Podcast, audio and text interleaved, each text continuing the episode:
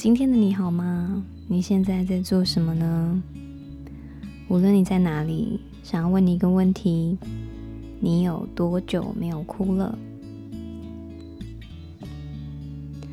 我最近一次哭是因为，嗯，面临到了亲人正在经历疾病、经历疼痛，那嗯，去目睹、去看到这一切发生，同时也面对到嗯死亡这个议题，我才发现到自己是真的很渺小、很无知，那同时也很无助。那你呢？你最近一次感觉自己很脆弱、悲伤，需要帮忙，是因为什么事情呢？今天的主题就要聊聊你我都有的玻璃心，还有阴性力量。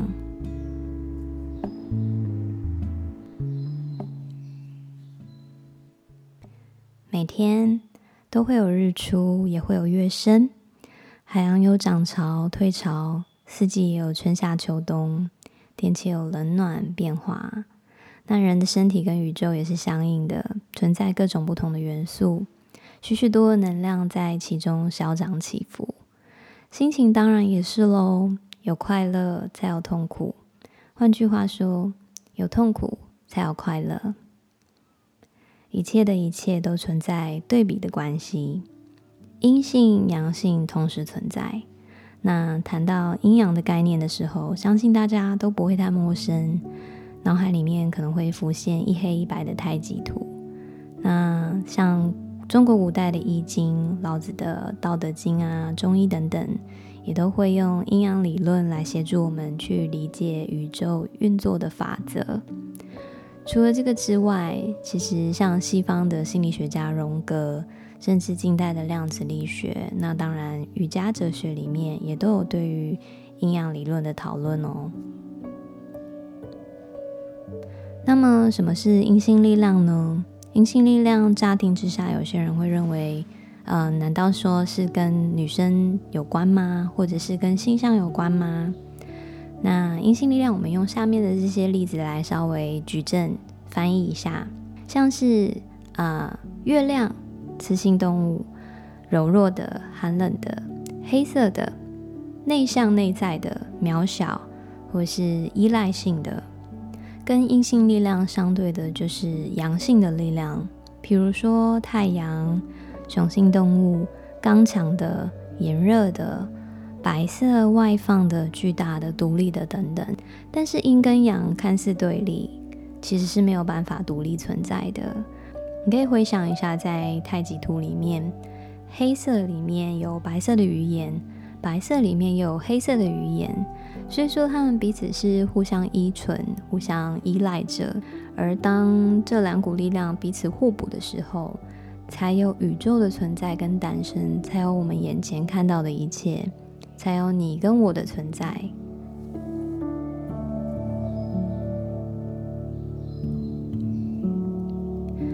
所以，其实不管阴跟阳都是一样重要的，也都很自然，不分性别存在你跟我之中，在生理、心理上面是不断的交互作用着。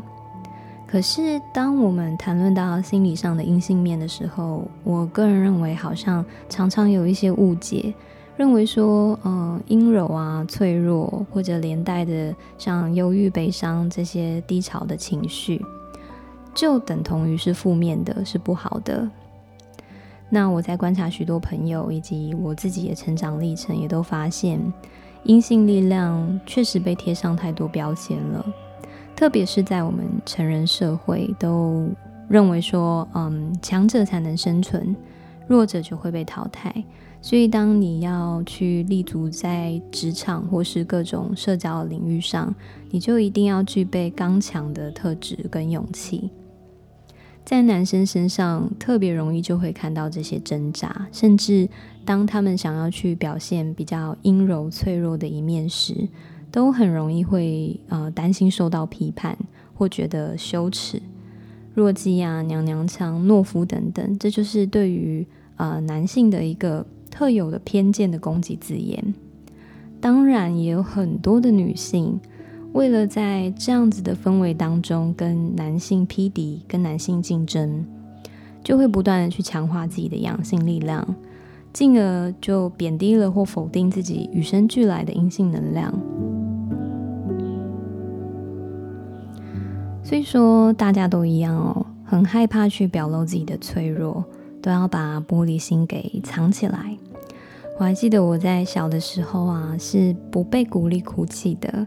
甚至有好几次，当我哭的时候啊，有些大人会用责备的态度说：“哭什么？有什么好哭的？”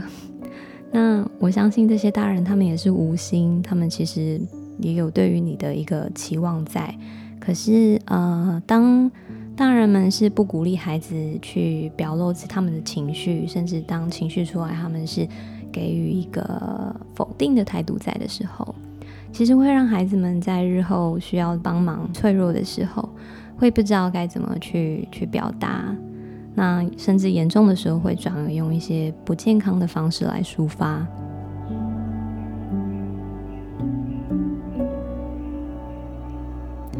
那其实阴阳的理论跟哲学啊，要帮助我们理解的就是高低起落，这些都是很正常的流动。那既然说阴柔啊、脆弱、忧郁、悲伤也是大自然的一部分嘛，为什么我们常常要去抗拒他们、去打压他们、急着把他们消灭掉，甚至严重的时候会把这些脆弱的情绪当作疾病来处理呢？很多很多时候，当我们受伤时，我们都习惯用阳性力量、坚强的那一面来撑起自己，表面上看起来没有问题，看起来很好。但如果根本的情绪没有被聆听，阴性面长期不被受到照顾，内在就是处于一个耗损、能量失衡的状态。总有一天，我觉得这份坚强也可能会因为支撑不住而崩溃。崩溃的时候，不只是会表现在情绪上的反扑哦，你的身体也可能会有各种疾病的发生。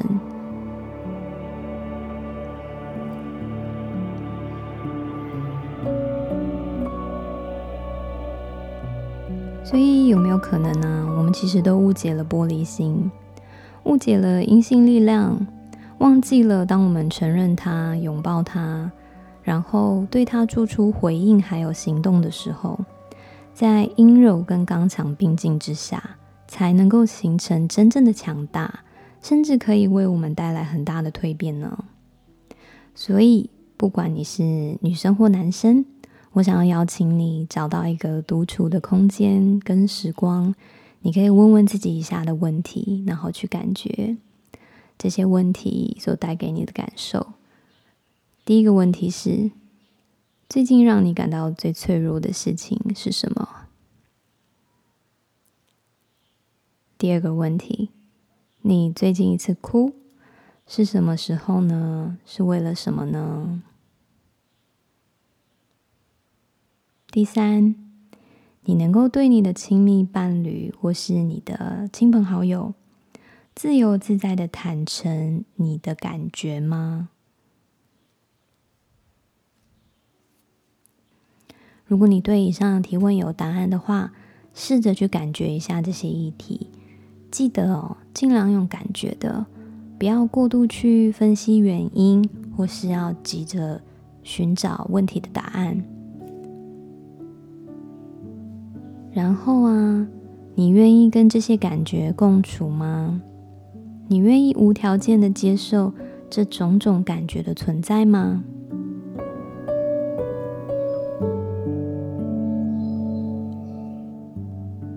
这个过程一定不太舒服，但请你尝试不要去压抑所有的感觉。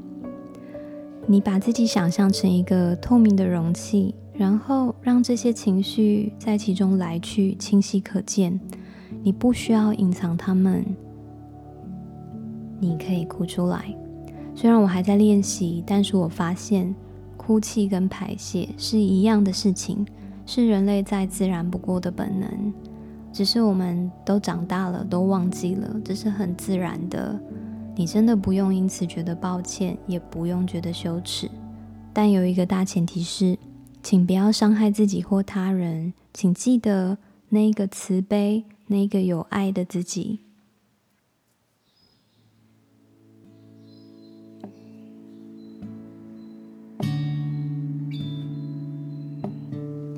当你可以先承认自己的脆弱之后，就能够把持着这份阴性力量，结合你阳性面的坚强跟勇敢，去做出行动，去进行问题的沟通。也许是在理性的话语之中，去尝试多带入一丝丝温柔，多花时间描述你的感觉，坦诚你的不安跟担忧，去示弱。同时间，你也留意聆听者的反应，同理对方的感受，而不是认为说沟通就是要等于争辩是非对错。就算是问题没有办法马上获得解决，就算沟通或行动的结果不如预期，你也会发现，与其你放任内心不平衡的自己在极端的压抑之后做出破坏性的行为，当你选择了爱，选择了阴阳调和的强大力量，其实也是在选择一份智慧。那这份智慧呢，就会为你带来平静。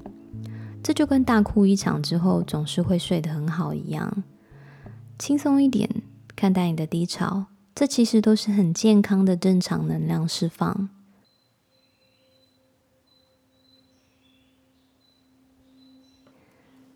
最后呢，来分享一个故事。大约在三年前，刚好有机会旅行到泰国的一个小岛，那那是一个很温暖的夏天午后。同行的一个女同志朋友呢，她就跟我一起啊、喝着冰凉的饮料，吹着海风，然后一边这样跟我说：“她说呢，以前的她都认为自己是女同志，然后在关系中又是比较男生的那个，所以就一定要把头发剪得很短，要束胸，要把声音压得很低，打扮得很男性化，为的是去强调自己爱的是女生，要去强化自己的。”阳刚的一面，也透过这样的方式，就认为说他可以去抵挡外来的攻击、他人的评论。那他也同时看到了身边有很多的女 T 朋友，也都陷入这样子的思维之中，看起来啊、像是解放了自己，可是其实还是有很多的愤怒跟恐惧在心里面。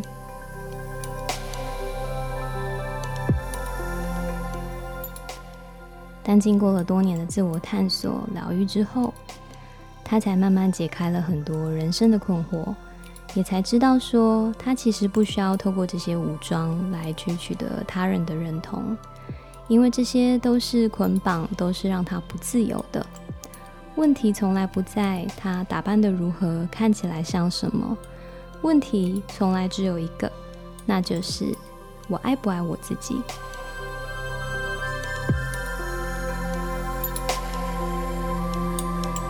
于是呢，他说：“现在的他虽然还是很阳刚，还是很喜欢比自己可爱、温柔、长头发的女生，但他也想偶尔试试看，去解放自己的阴性面。他开始可以想象自己留长头发、穿裙子、化妆的模样，而且也开始期待看到这样不同样貌的自己。对于这样的想象，感到非常的兴奋。那这段对话就一直很深刻的感动我。”我的这个朋友，他可以爱自己阳性的一面，也愿意解放自己阴性的温柔，不去受到局限，自由自在的生活。对我来说，这就是阴阳力量调和的典范。非常非常感谢你今天的聆听。这一集很长，但请记得常常空出时间，看看你的玻璃心，照顾你的阴性面。也记得，你不是孤单的哦。深深的祝福你，自由自在。ナマステ。